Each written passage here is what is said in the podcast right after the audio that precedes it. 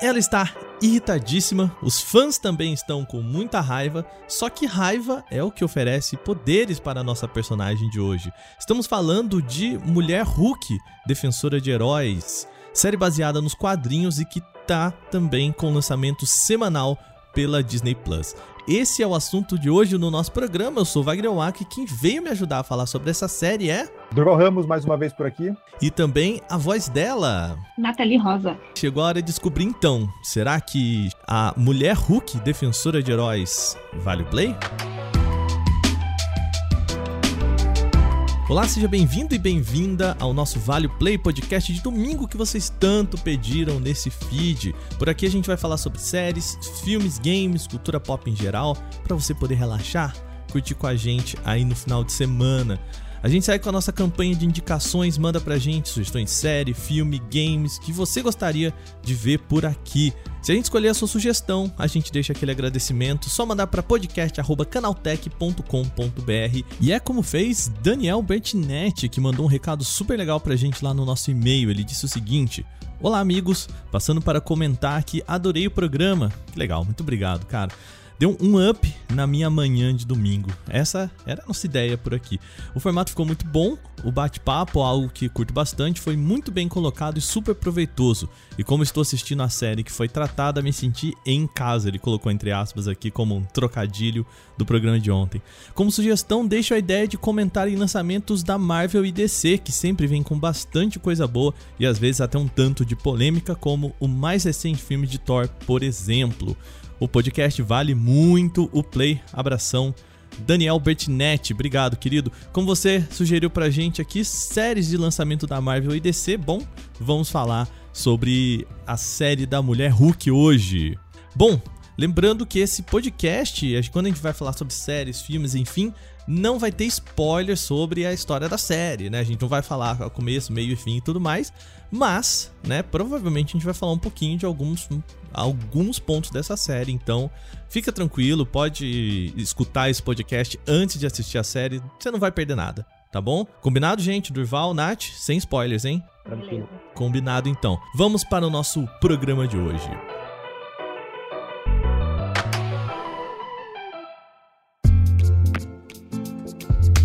Bom, a gente tá falando aqui da série da Mulher-Hulk, a She-Hulk. Eu gosto, eu gosto muito do nome She-Hulk, sabe? É, eu acho ele bem mais sonoro do que Mulher-Hulk. Gente, de onde que surgiu a personagem? De onde vem?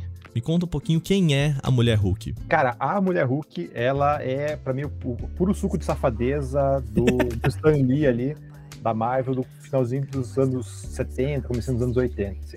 É, cara, é um rolo bem grande, na verdade, que para entender um pouquinho o surgimento da personagem. É, é óbvio, né? Em resumo, ela é a versão feminina do, do Hulk, assim, mas como ela é criada, assim, ela pega toda essa safadeza do que é a Marvel, do que é o mercado de quadrinhos dessa época. Porque lá no final, lá na metade dos anos sessenta, a, a Marvel criou um personagem, o que aqui foi chamado de Magnum, mas que é o Wonder Man, né? Que é o Homem Maravilha. E daí isso deu mó que procola na época, a D C quis processar, porque era um plágio do, da Mulher Maravilha, a versão, a versão masculina da Mulher Maravilha e tal. E daí a Marvel, tipo, ah, não, beleza, a gente realmente passou do tom aqui, não vamos, não vamos fazer mais. Mas daí a Marvel criou o Luke Cage, que era o Power Man, em setenta e dois, e logo na sequência, assim, alguns anos depois, a D C criou a Power Girl, que é a poderosa aqui, né? A, a, o Stan Lee da Marvel ficou, ah é, pô, os caras estão de safadeza pra cima da gente, então, então vamos, vamos, vamos dar o troco de novo. Trouxeram de volta o Wonder Man pras histórias e pensaram, cara, esse mercado de a gente fazer brincadeira mudando o gênero do, do, dos personagens, tipo, ele cai num limbo legal, num limbo de direitos autorais ali que a gente pode aproveitar. Então, pra gente evitar que a D C sacaneie a gente de novo, vamos fazer agora a versão de todo mundo, pra, pra garantir. É daí, logo na sequência, então, eles criam a, a, a Mulher-Aranha, né, a Spider-Woman, em setenta e seis, e como a, nessa época a série do Hulk, aquela do Lou Ferrigno, que o cara era pintado de verde, que passou aqui por muito tempo, tava fazendo muito sucesso aí no finalzinho dos anos setenta, a Marvel falou, cara, a gente tem que proteger o Hulk também. E daí eles criam a Mulher-Hulk ali em setenta e nove, oitenta. Eles mesmos já se plagiam, é isso? Sim. Exatamente. Eles, ó, vamos, vamos fazer aqui para garantir, para evitar que algum outro malandro venha aqui e, e ganhe um, a questão de processo de direitos autorais, é, lucro em cima do nosso nome. Que é um plot, inclusive, é uma brincadeira que a própria série faz, né? Tem um dos episódios ali que justamente isso. Assim, alguém chega e patenteia o nome da Mulher-Hulk antes dela para lucrar em cima. Sabe? Então, tipo, o, o surgimento da Mulher-Hulk nos quadrinhos vem justamente dessa, dessa safadeza, desse livro jurídico ali do Stan Lee querendo sacanear a D C e depois querendo evitar ser sacaneado também. É, ela surge, né, então justamente com ela, ah, é uma versão feminina do Hulk, então a origem dela é bem parecida. Assim, ela é prima do Bruce Banner, ela tem uma... Um, entra em contato com o sangue dele depois de um acidente, uma transfusão, e com isso ela ganha poderes... É, numa lógica bem parecida mesmo com o que é o, o personagem masculino, né? Toda vez que ela fica com raiva, ela vira essa gigante verde que sai quebrando tudo. Tanto que as primeiras histórias dela, ela era chamada de a selvagem Mulher-Hulk, né? Então ela fica ali uns, dez, uns como é, anos oitenta, alguns, uns dois, três anos ainda nessa pegada, até que ali acho que oitenta e dois, oitenta e três, elas mudam um pouco o tom da história, com ela já... É, tendo mais controle sobre a própria personalidade, e o que eu acho que é mais importante dela é ela se sentindo confortável na forma verde, que é um ponto que a série também aborda bastante, muda algumas coisas que é bem legal, mas é um ponto central da personagem. E daí ali no final dos anos, dos anos oitenta, quando entra o, a fase de John Byrne nos quadrinhos, que é a, a Mulher-Hulk, ela é totalmente redefinida. Antes disso, ela fez parte dos Vingadores, fez parte do Quarteto Fantástico, mas é quando entra o John Byrne na história que fica, a coisa muda completamente de figura, porque ele, ele traz histórias ali que são completamente loucas. Assim, ele brinca com quebra de quarta parede, ele adiciona muito mais humor, faz a personagem ser bem mais é, confiante de si, bem mais empoderada, que pensando, né, mil novecentos e setenta e nove, começo dos anos noventa, é um troço muito único para a época. Assim, hoje é, é, um, é um discurso comum, mas na época não, nem tanto. Assim. E são histórias muito, muito divertidas. Assim. E, e é o que define a personagem. Então, tanto que todo mundo pensa quebra de quarta parede na Marvel, Deadpool é o primeiro nome que vem na cabeça. Só que a Mulher-Hulk estava fazendo isso aí décadas antes do Deadpool ser criado. Assim. Tem uma, uma história que para mim é, é icônica, assim, que eu adoro, que é, ó, tem um personagem que ela tá, um vilão que ela tá lutando, que acho que é o Apagador, é o nome dele, em que ele, ele apaga todo o quadrinho, assim, então você tá, você tá lendo, acho que são cinco páginas inteiras em branco, assim, e daí, de repente, a Mulher-Hulk, ela rasga a página e começa a brigar com o redator, com, com o roteirista, ela começa a falar, pô, você já fez isso Caraca. antes, você fez isso antes, todo mundo odiou, e você tá querendo que cancele minha revista, né? Então, tipo, a, a, é um, a, aqui no Brasil saiu, né, lançaram é, recentemente uma, uma edição com toda essa fase, assim, um calhamaço gigante, e que é muito divertido de ler. É muito divertido porque justamente ele é, quebra de quarta parede total, assim, ele fica conversando com o roteirista, fica tirando sarro da Marvel, e, e é um pouco do, do tom que a série puxa, entendeu? E daí, então, por isso que eu digo que é, essa fase ela é definidora para personagem. É, depois mesmo, nos anos dois mil, entra o Dan Slott, que ele brinca também um pouco com isso e traz mais para a história de advogado. Mas esse ponto específico da Mulher-Hulk é o que vai definir ela, e a partir daí é, é só história.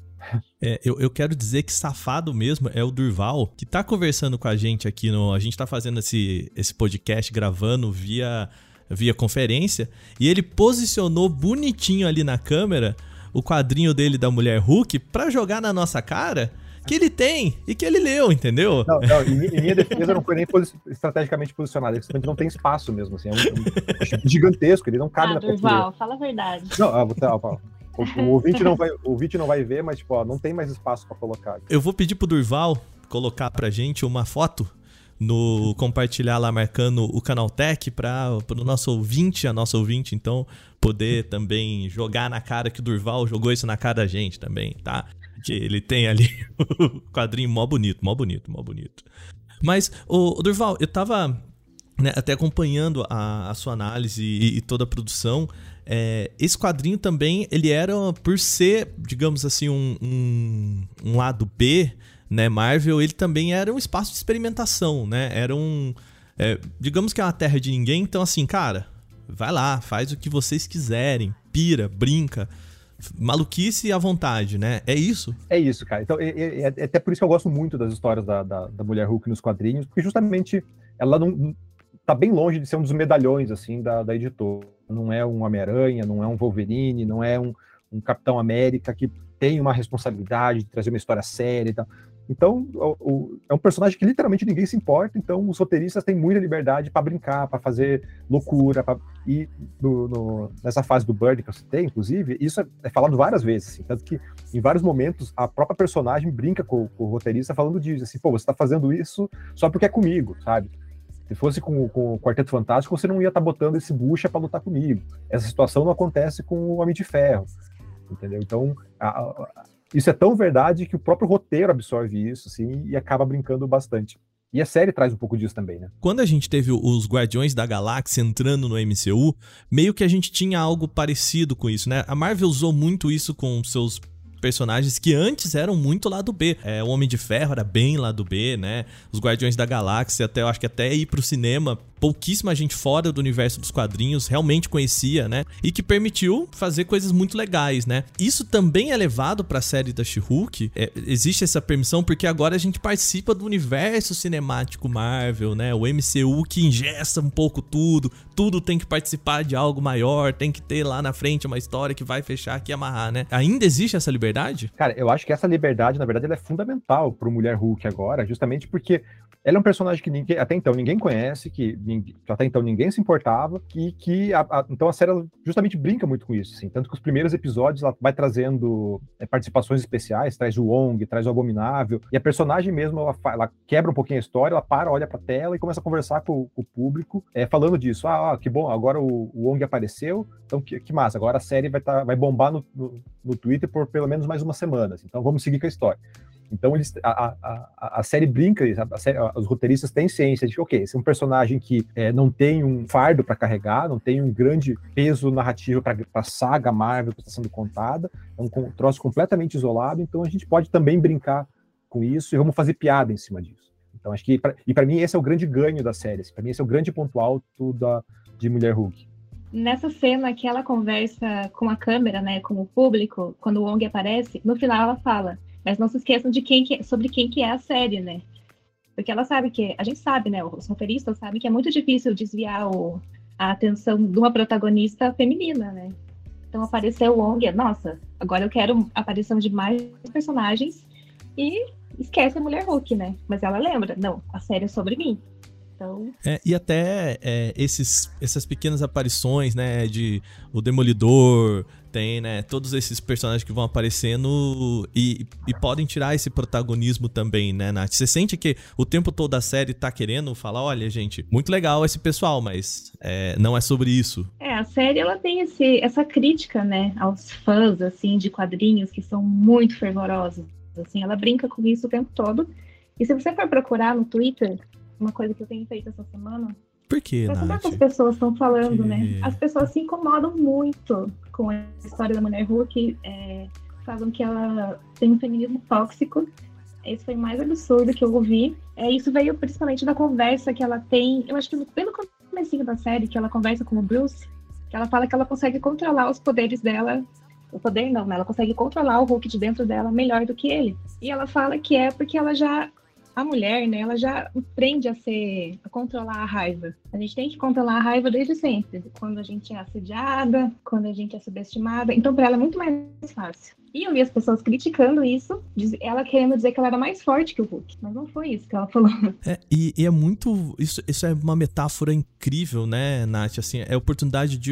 uma metáfora de como, cara, o tempo todo você quer colocar essa raiva para fora, mas ao mesmo tempo para que você performe bem no seu trabalho, performe, né, que você tenha uma vida em sociedade, você o tempo todo tem que reprimir um pouco dessa raiva e falar, cara, eu posso me colocar em risco, né? Puta, é uma metáfora muito boa, como é que as pessoas não enxergam isso, né? É, e tem até, e, inclusive, ela tanto consegue controlar que ela sabe que se ela quiser, ela pode soltar. Por exemplo, quando ela tá chegando em casa, como Jennifer, né, depois de um dia de trabalho, tá escuro e ela é encurralada por uns homens. E parece que dá um estalo nela, assim, pera, eu não preciso me segurar agora. Eu consigo bater nesses caras, eu consigo bater nesses cinco caras, pode vir mais dez, pode vir mais vinte que eu consigo. E ela se transforma em Hulk e desce o cacete nos caras. Isso eu acho, acho maravilhoso. Como que você vê esse tema dentro da série? Porque a Marvel tem feito muito isso, né? De, ah, quando a gente vai para Guardiões da Galáxia, tem o tema da paternidade, mas o tema da paternidade é bem tangenciado. O assunto é mais piadas, né? Praça é nossa, uhum. humor e piadas. Qual que é o balanço disso, de a, a piada e também a hora que a gente vai sentar e, e conversar um pouco com o, é, o fã de quadrinhos sobre é, é, essa questão? É, eu acho que tem que ser de uma forma mais divertida mesmo, né? Como tem sido na série. É porque, assim, os fãs vão reclamar, de qualquer forma. Mas é um assunto que já tá presente no nosso dia. E uma coisa que eu achei muito curiosa que o Dorval falou é que eu jurava que, que esse roteiro tinha sido adaptado com a modernidade. Mas ele falou que lá nos anos oitenta já começaram a, né, a mexer nisso, a, a, a tocar nesse tema, né? Então eu acho que eles estão fazendo de uma forma bem leve, bem divertida. É, não estão deixando a série muito séria, não estão deixando pesada. E eu acho que a pessoa com o mínimo senso crítico e consciência social vai conseguir absorver, né, o que eles estão querendo, o que eles estão querendo passar. E não é nada muito... Você tem que ser assim, é para você refletir, né? Não é um negócio que você vai pensar, nossa, que série pesada, ai, que difícil ouvir isso. Não, é para você refletir, pensar no que, no que você é, né, no, como você age, se você é igual a essas pessoas que subestimam ela, que não estão deixando ela crescer na carreira. Eu acho que é de uma forma muito leve. E, assim, crítica vai ter, não adianta. É, vai ter mulher protagonista, vai ter mulher falando de machismo, vai ter crítica, não adianta. E um ponto que é muito legal, assim, é que a série, desde que a série foi anunciada lá atrás, boa parte do, do, dos fãs da Marvel caíram muito em si. Começaram a reclamar e xingar, ah, porque vão fazer uma série, vão transformar o Hulk em mulher, pra quê? Qual a necessidade disso? Cria um personagem mulher novo, em vez de ficar é, ridicularizando o Hulk, bibibi, bobobó. Pra mim, aí tá outro grande acerto da série, é justamente ela, ela absorveu tudo isso, sabe? Ela não, não, não ignorou, não passou por cima, ela simplesmente ela pegou, tanto que tem um episódio específico que ela, é, é literalmente, assim, eles pegam esses comentários que a galera fez na época e joga dentro de personagens do, do, do episódio, assim, criticando justamente a existência da Mulher-Hulk. Tanto que tem um ponto do, da, da série ali, é, que eles, eles apresentam um, um fórum que é o equivalente ao four chan, que é um bando de, de comentário machista atacando a Mulher-Hulk e fazendo comentários extremamente tóxicos. Então eles incorporaram isso no roteiro, assim. Acho que esse é o grande acerto da, da roteirista ali, a, a Jessica Gall. A Jessica Gall, ela até, é, até a, a, a Nath agora comentou, né? Ah, isso já estava no, nos quadrinhos desde lá atrás. Tava, mas não da forma que o, a série está fazendo agora. Né, acho que é essa Mulher-Hulk, até como, quando eu fiz a minha prévia do, dos primeiros episódios, quando a Marvel liberou, eu até pontuei isso, assim, que é, você vê ali uns, uns elementos da Mulher-Hulk do Byrne, você vê alguns elementos da história da, da Mulher-Hulk da fase do Dan Slott, mas essa Mulher-Hulk é uma Mulher-Hulk é, completamente nova do M C U, é uma Mulher-Hulk da Jessica Gall, sabe, em que ela consegue, então, incorporar muito desses elementos que já estavam nos quadrinhos, mas modernizar muito e trazer muito desse... Desse, desse discurso é, feminista, desse discurso... Eu não sei nem se é exatamente um discurso feminista, assim, mas é um discurso de, de... Putz, olha que a mulher passa, sabe? Pra mim, essa é a grande mensagem da, da série, assim. É, quando eu tava assistindo com a minha esposa, assim, ela, putz, ela adorou justamente nesse ponto. Assim, putz, é, isso, é exatamente isso que a gente passa, é justamente isso que a gente tem que fazer. Tem uma cena no segundo episódio, se eu não me engano, que é bem emblemático pra mim de, de todo esse discurso, em que a Jennifer, ela tá como Mulher-Hulk, ela é contratada numa grande é, agência de advocacia por ser Mulher-Hulk, porque ela é uma... É, para a empresa, ela é um, um grande case de, de sucesso. É, olha, a gente tem esse departamento de super-heróis, então a gente tem essa advogada super-heroína gigante, bibibi, bababó. Mas é, ela vence um caso, todo mundo comemorando, e o chefe dela chega é, para dizer, ah, não, a gente não gostou da tua performance como Mulher-Hulk lá, e para demitir ela, ele pede para ela, ela voltar à forma humana. Então, ela literalmente já tem que diminuir, se encolher. Puts, ela, visualmente, ela tem, né? Visualmente, a, a, a forma que a cena é construída, assim, a, a câmera ela é colocada atrás da, da, da Jennifer, assim, por baixo. Então, você vê ela grandona, encolhendo e se diminuindo para ficar na frente da, do, de um, de um chefe homem para que vai, vai, vai humilhá-la, né? Vai demiti-la ali e falar, ó, o que você fez não foi legal, a gente não quer que você seja... A gente não quer que você seja você. Entendeu? Então isso visualmente é muito forte, assim. Então, e isso é um negócio que é exclusivo da série, que é muito legal da série, sabe? Agora, o... pra quem não assistiu a série ainda e vai cair, é... essa série é sobre o quê? Né? Porque a gente tá falando aqui que ela é uma advogada, né? É, é uma série de ação, é um, é um Law and Order, que que... qual que é o gênero do, é, da série? Então, eu acho que, talvez a, a Nath, não sei se a Nath vai concordar comigo ou não, mas para mim, mais do que ser uma série de quadrinho, uma série de gibi ou uma série de advocacia, ela é uma comédia, né? Tanto que os episódios são, os, de todas as séries da Marvel até agora, eles são os mais curtos, né? Todo episódio tem só meia horinha. Então, ela é uma, pra mim, ela é muito mais uma, uma comédia de tribunal do que uma série de um Law and Order da vida ou mesmo uma série de super-heróis. Tem todos esses elementos, vão estar ali a, a, o episódio, essa estrutura procedural, né? De o caso da semana tá ali, ao mesmo tempo que toda essa fantasia de super-heróis tá ali também. Mas o cerne, para mim, é justamente isso. É uma comédia de tribunal que vai... Mas que o, o discurso principal é essa questão do uh, o que as mulheres passam. Eu concordo. Eu acho que é muito mais que uma série de apresentação de personagem, né? Ela tem todos esses elementos que você falou e deixa ela ainda mais interessante. Sim. Aliás, até a Nath falou, né? Ah, não é uma série de apresentação de personagem. Tanto que o primeiro episódio, ele já começa... Não é uma história de origem clássica, assim, né? Ah, olha... Esse aqui é Jennifer Walters, ela tá andando e aconteceu isso. Não, ela já começa como Mulher-Hulk e dela para, fala com o público, ó, aqui, ó, eu, sim, eu sou a Mulher-Hulk, ela faz um flashback super rápido para mostrar, ó, agora, a partir daqui a gente vai, vai seguir com a nossa história, assim. E, isso, e acho que esse é um ponto bastante importante, né, que é o lance do, da quebra de quarta parede, que para mim reforça também todo o lance da, da comédia, assim, ele flerta bastante com o... O Fleabag, né, Nath? Muito, nossa. É, até porque, né, a gente tá falando do M C U que tá, sei lá, eu já perdi a conta de quantas produções a gente tem aí. Cara, você já sabe de onde vem o herói, né? Se você tá aqui vendo essa série, você já entendeu mais ou menos... Ele, ou ele vem, foi picado por aranha, ou alguma coisa aconteceu e virou herói, né?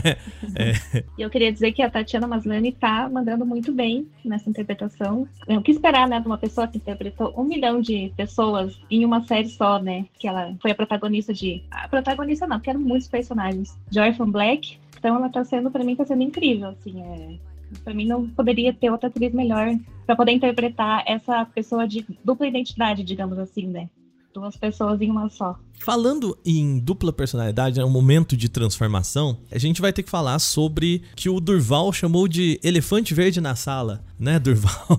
Que é o C G I, né, a, a computação gráfica, que foi uma polêmica da série, principalmente quando a, a Marvel, né, e a Disney soltaram os primeiros trailers. E aí, melhorou no final? O produto final é, é melhor ou o C G I é, é um problema da série? Eu acho terrível. Mas assim, a série é divertida o suficiente pra você esquecer disso por pouco mais da metade da duração da série, assim. Mas tem algumas cenas, assim, que realmente você pensa, isso é da Marvel, sabe? Mas assim, eu não sou especialista em C G I, né? Acho que o Dorval pode falar mais sobre o que, que aconteceu ali. É como se te impacta, né? O impacto pra é, você, se, é. te, se tirou você da série... Né? Não precisa ser especialista não, né? É, o, o que eu acho mais problemático, sim, eu, eu concordo que tá, tem vários momentos ali em, em que o, o C G I, o C G I tá realmente de agredir os olhos, assim, é ofensivo, é, e principalmente quando ela precisa interagir com, com pessoas de verdade, assim, sabe?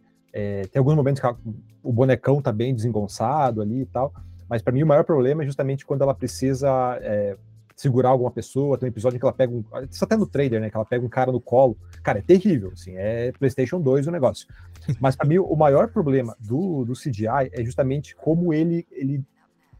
Não digo anula, mas diminui muito a interpretação da, da Tatiana Maslany ali, né? A Nath falou, né? Como ela tá incrível. Assim, realmente, assim, a Tatiana Maslany tá muito boa no, no papel. Ela é muito expressiva, né? A atriz... Então, quando ela, só que quando ela vira a, a mulher Hulk, você perde muito disso, assim. Ele vira aquele bonecão digital em que todos os pequenos detalhes, pequena movimentação, de, as pequenas expressões faciais que a, que a atriz tem, se perde, assim, sabe? Então, tudo aquilo que ela constrói como Jennifer Walters, que você se apaixona por ela, assim, por isso que é personagem legal. Quando ela tá como mulher Hulk, você acaba percebendo que tá faltando alguma coisa, assim, tá faltando um pouco de vida nessa... nessa personagem, assim. O pessoal falou bastante do cabelo, ah, porque o cabelo tá estranho. De fato, assim, não... minha mulher ficou incomodada horrores com o fato de, cara, ela tem um cabelo cacheado, ela tem um cabelo bastante ondulado, assim, e quando ela vira a mulher Hulk, fica super liso, por quê? Essa foi a maior implicância da minha mulher, assim. E, tipo, pra mim, é claramente, tipo, cara, pra você é, animar um cabelo é, com muito detalhe, deve ser um pesadelo, assim, né? E, e isso é um negócio que... Acho que isso exemplifica bem o problema não só de Mulher-Hulk, mas da Marvel no momento atual como um todo, né? Que tem tanta série, tem tanto filme rolando ao mesmo, quase ao mesmo tempo, que para os animadores está sendo um pesadelo, né? Tanto que saíram várias notícias, vários relatos ali de, do, do pessoal que está trabalhando com animação, com renderização, para criar esses efeitos visuais para os filmes, para as séries da Marvel, e está todo mundo apontando que é um trabalho quase desumano, assim, né? Que eles estão hipercarregados de, de trabalho, com prazos é, curtíssimos. É, como funciona, né? Para o ouvinte que nunca foi atrás, nunca é, acompanhou esse, esse bastidor. É, não são é, artistas, funcionários da Disney, né? São agências contratadas que vão animar um trecho específico. Então, é, é, são muitas equipes espalhadas no mundo inteiro que vão animar trechos individuais para tentar fazer isso o mais rápido possível, porque a gente tem uma, uma série da Marvel, um filme da Marvel lançando a cada, a cada o quê? três, quatro meses tem uma produção nova. Então, é muita coisa, é uma linha de produção gigantesca. Então, surgiu esses tempos no Twitter, o pessoal comparando, ah, nossa, o, o Homem de Ferro de, dois mil, de dois mil e oito era infinitamente melhor do que a gente está tendo em Mulher-Hulk hoje. Sim, de fato, só que tipo, ali a gente tinha um, um tempo de produção, um, um esmero, tinha uma, uma janela para você de pós-produção para você fazer e cuidar de cada detalhe. Hoje, como a Marvel e a Disney entraram nessa, nesse frenesi que tem que sair, a cada momento tem que estar uma produção nova, cara, não tem santo que consiga fazer milagre. E, para mim, o Mulher-Hulk sofre muito disso. Assim. E não estou passando pano, né, dizendo, oh, nossa, entendam o lado da Marvel. Não, é um problema da Marvel, que entrou nesse modo frenético de fazer, produ- de fazer série, fazer filme a cada três, quatro meses, e que não tem, produ- não tem dinheiro que vá é, resolver isso, assim, sabe? Enquanto não tiver tempo para pro, pro, os artistas conseguirem refinar o trabalho, vai sair Mulher-Hulk, vai sair esse bonecão digital aí, sem vida, por, ainda por um bom tempo.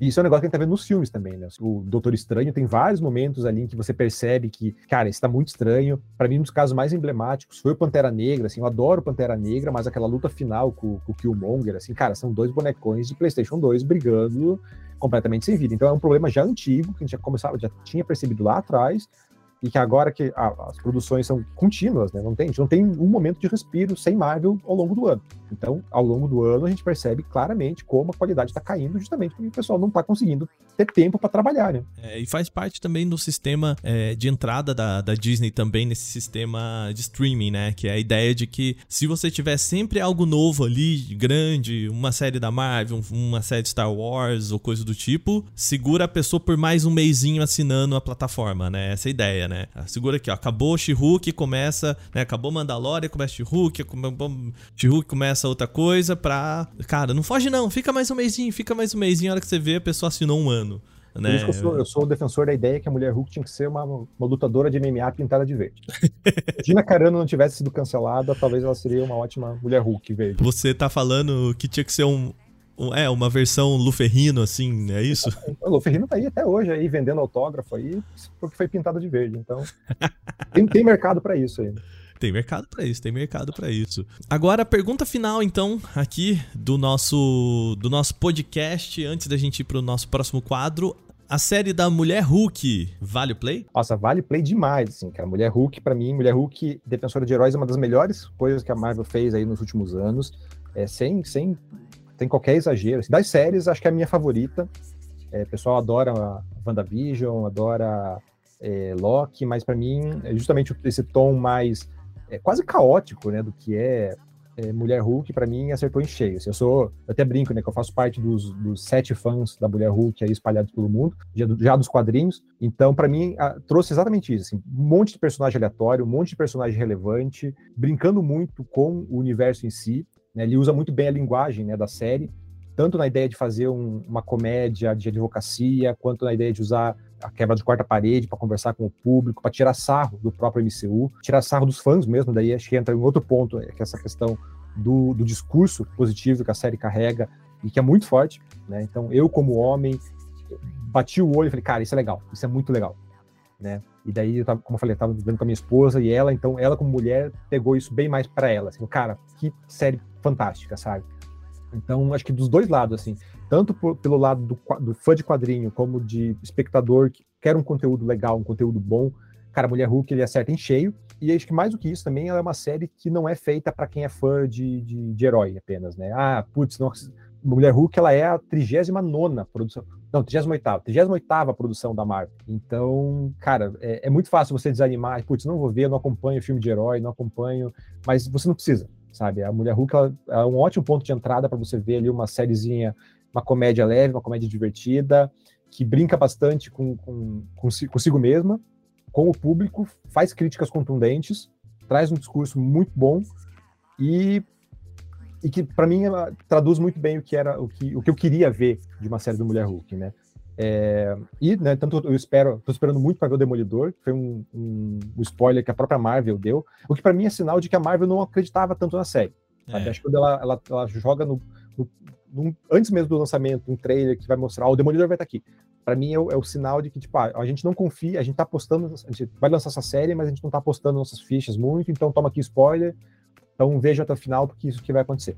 É, até e... porque ela não fez isso com Homem-Aranha, né? Exato, exato. Ela não fez é. isso com nada, assim. Qualquer... Uhum. É a primeira vez que ela faz um grande spoiler, assim, pra mim é um sinal de que ela não confiava e não precisava, assim. Acho que é uma série que ela se sustenta muito bem é, em todos os aspectos, assim. É, minha aposta, que eu acho a grande ap- aparição não vai ser o Demolidor, vai ser o, Ca- o Kevin Feige, aí vai aparecer em algum episódio, justamente pra brincar com essa... esse negócio da quarta parede, ela vai reclamar alguma coisa da, da, da própria série, vai ter essa brincadeirinha com o M C U. Nath, você agora, vale o play? Vale, vale muito. É uma série muito divertida, é leve, você não precisa entender de todos os personagens para conseguir acompanhar a história, se divertir, e vai assistir de cabeça aberta, né? Não, não, vai ser, não seja um Hulk, não vai assistir com raiva. É, o que está apresentado ali não é uma invenção, né? É, é, é o que acontece, né? É, mostrando ou não, é um negócio que existe na nossa sociedade. Então, assim, aceite, se entregue, se divirta, porque é uma série muito, muito boa. E esqueça o C G I também, né? Finge que você tá assistindo um desenho dos anos noventa, tá tudo certo. Vai, com o coração aberto. Eu gostei, que metáfora bonita, viu? Não seja o Hulk. Nossa, achei... Você foi longe, gostei. Muito bom. Eu vou falar, eu tinha expectativa, eu, eu, da, de nós três aqui, eu sou a pessoa que não assistiu de fato a série e a percepção que eu tinha era bem negativa. Eu esperava outra coisa de vocês, assim, né? E que bom que eu fui, que eu fui errado. Muito interessante. Uma boa indicação aqui para os nossos ouvintes. Para a gente terminar o nosso programa, vamos rapidamente para o nosso quadro Vale Ficar de Olho?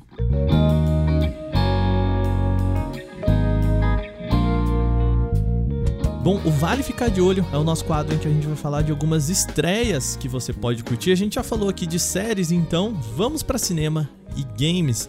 E em cinema temos uma estreia, Nath, você até que sugeriu a gente trazer é, esse filme para cá. Conta um pouquinho pra gente sobre Blonde. Então, esse é um filme que definitivamente não vale o play. Eu não gostei do filme. É, Blonde é um filme da Netflix sobre... É uma história da Marilyn Monroe. Todo mundo conhece, né? Uma das maiores atrizes de Hollywood, que morreu muito cedo, morreu de uma forma muito trágica. E esse filme, ele, ele, o diretor, ele diz que é uma reinvenção da história da Marilyn Monroe. Só que ele basicamente recria todos os sofrimentos que ela passou na vida, todas as coisas difíceis da vida dela, e transforma isso num filme muito violento. Então eu achei um filme bem sádico, eu achei um filme que não honra a memória da atriz. E assim, na minha opinião, não vale o play, realmente não. É, é um filme que tá entrando na, entrou na Netflix nessa última semana, no dia dezesseis de, de setembro, é, na plataforma. É um filme longo, ele é um hum. filme longo, ele tem quase três horas. Caraca. É, a, fo- a fotografia é muito bonita, a direção é perfeita, a atuação da Ana, Ana de Armas, tá incrível também. Mas é um filme pesado, é um filme muito carregado de tristeza, assim. É, pelo menos eu, como mulher, não gostei de assistir. Eu me senti incomodada do começo ao fim, principalmente no final, né? Quando, quando o filme vai se encaminhando para a morte dela, é, é difícil de assistir. Assim, se você quer assistir para tirar suas próprias conclusões, assista preparado, né? É. Porque não é fácil. E, e tire uns intervalos também, porque é, você vai precisar tomar uma água, né? Deixar o estômago recuperar ali, porque é muito pesado. É pesado. Blonde, então, tá no catálogo da Netflix e, e é bom a gente trazer aqui porque eu já percebi que nosso ouvinte, a nossa ouvinte, vai falar assim, não, eles sempre vão trazer aquele negócio, vale play, vale. Não, a gente também quer falar de coisas que às vezes não vale play, não vale seu tempo sim, aqui, sim. né? Então, a gente faz esse trabalho pra você. Bom, falando de games agora, a gente tem um lançamento é, muito interessante nessa semana, que é Dumb Keeper. Durval, você chegou a jogar o Dumb Keeper ou não? Que se trata. É um novo lançamento da, do estúdio a Hall Fury, que tem publicado coisas muito legais ultimamente, desenvolvido pela Beep, é, Beepin Beats, e ele é basicamente uma mistura, olha que loucura, ele é um, uma ideia meio Tower Defense com um sistema de gerenciamento. Você é uma espécie de alienígena que cai num planeta, lembra muito a queda na bola, lembra muito a entrada do, do Saiyajins na Terra, assim, a referência é bem clara, assim, né? Cai uma pessoa dentro de uma bola nesse planeta e você tem um, um domo, um, um domo que você precisa proteger. A ideia é, você vai cavar debaixo da terra para pegar recursos, voltar nesse domo, que é, que é meio que uma maquininha ali, uma, uma, uma base, melhorar essas defesas, porque os seres desse planeta vão começar a atacar o seu domo. A, a ideia é essa, né? E você vai... É, eles têm ondas em que eles vão atacar, então você defende, terminou aquela onda, você vai lá, pega os recursos e tal, busca, né? Você tá escavando, então você não sabe para que lado tá o recurso. É um jogo muito, muito gostoso, muito relaxante, assim. É baratinho, tá? No, é, no, principalmente no P C.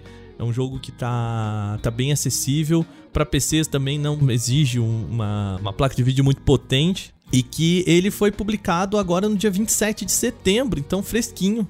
Uh, tem aí pra, só para P C, por enquanto, no Steam, macOS, enfim, também tem. E que tá lá. Você pode encontrar por trinta reais ali no...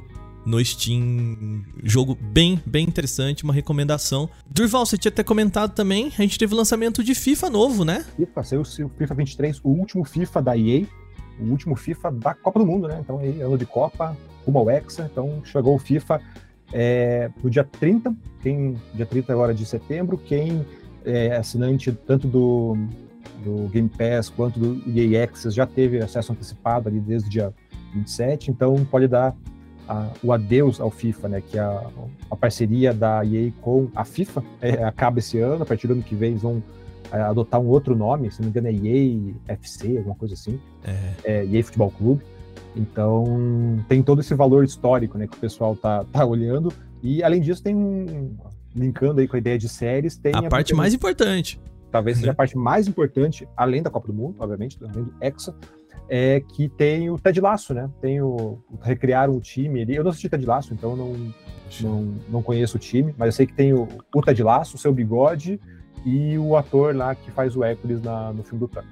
É, não, tem todo... Tem o, o, o Jamie Tart, tem o, o Obsania...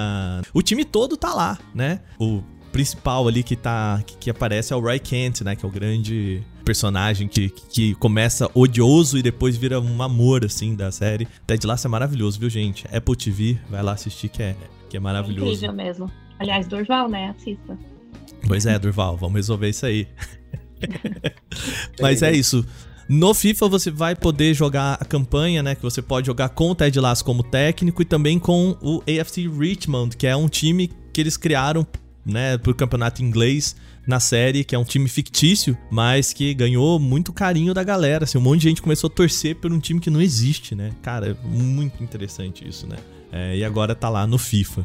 Então é isso, indicações, né, ou melhor, aqui no nosso Vale Ficar de Olho, mesmo que não seja a, a melhor opção aí, a gente falou de Blonde na Netflix, o jogo Dumb Keeper, que tá no Steam, e a chegada do novo FIFA.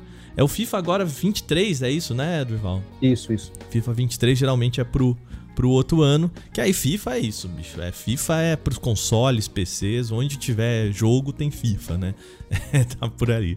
Muito bem, esse foi o nosso Vale Play dessa semana, e eu quero saber de vocês aí, manda pra gente, vai lá comentar nas redes sociais, se você acha que... o que a gente comentou aqui vale esse play, se o nosso podcast vale o play. É só você entrar em contato com a gente por podcast arroba canaltech ponto com ponto b r ou comentar nas nossas redes sociais por arroba canaltech. Lembrando que a gente tem podcast todos os dias aqui nos feeds do nosso podcast. A gente tem na segunda-feira, Porta cento e um, podcast semanal lá no outro feed. E aqui, podcast Canaltech de terça a sábado e no domingo, nosso Vale Play. Então segue a gente para você não perder nenhum lançamento. É, Nath, bem-vinda aqui à estreia no nosso Vale Play. Muito obrigado, viu? Tirar um tempinho e bater Obrigada um papo com a gente. Obrigada a você pelo convite. Obrigado de coração. Dorval, você também, querido, mais uma vez, valeu pelo papo, viu? Tamo aí sempre, né? A gente espera vocês de novo, então, na semana que vem. Um bom final de semana pra você, um bom domingo. Espero que seja maravilhoso esse domingo. Lembrando, gente, domingo de eleição, vão votar, tá? Isso é importante. Um beijo pra vocês, aquele abraço. Tchau, tchau.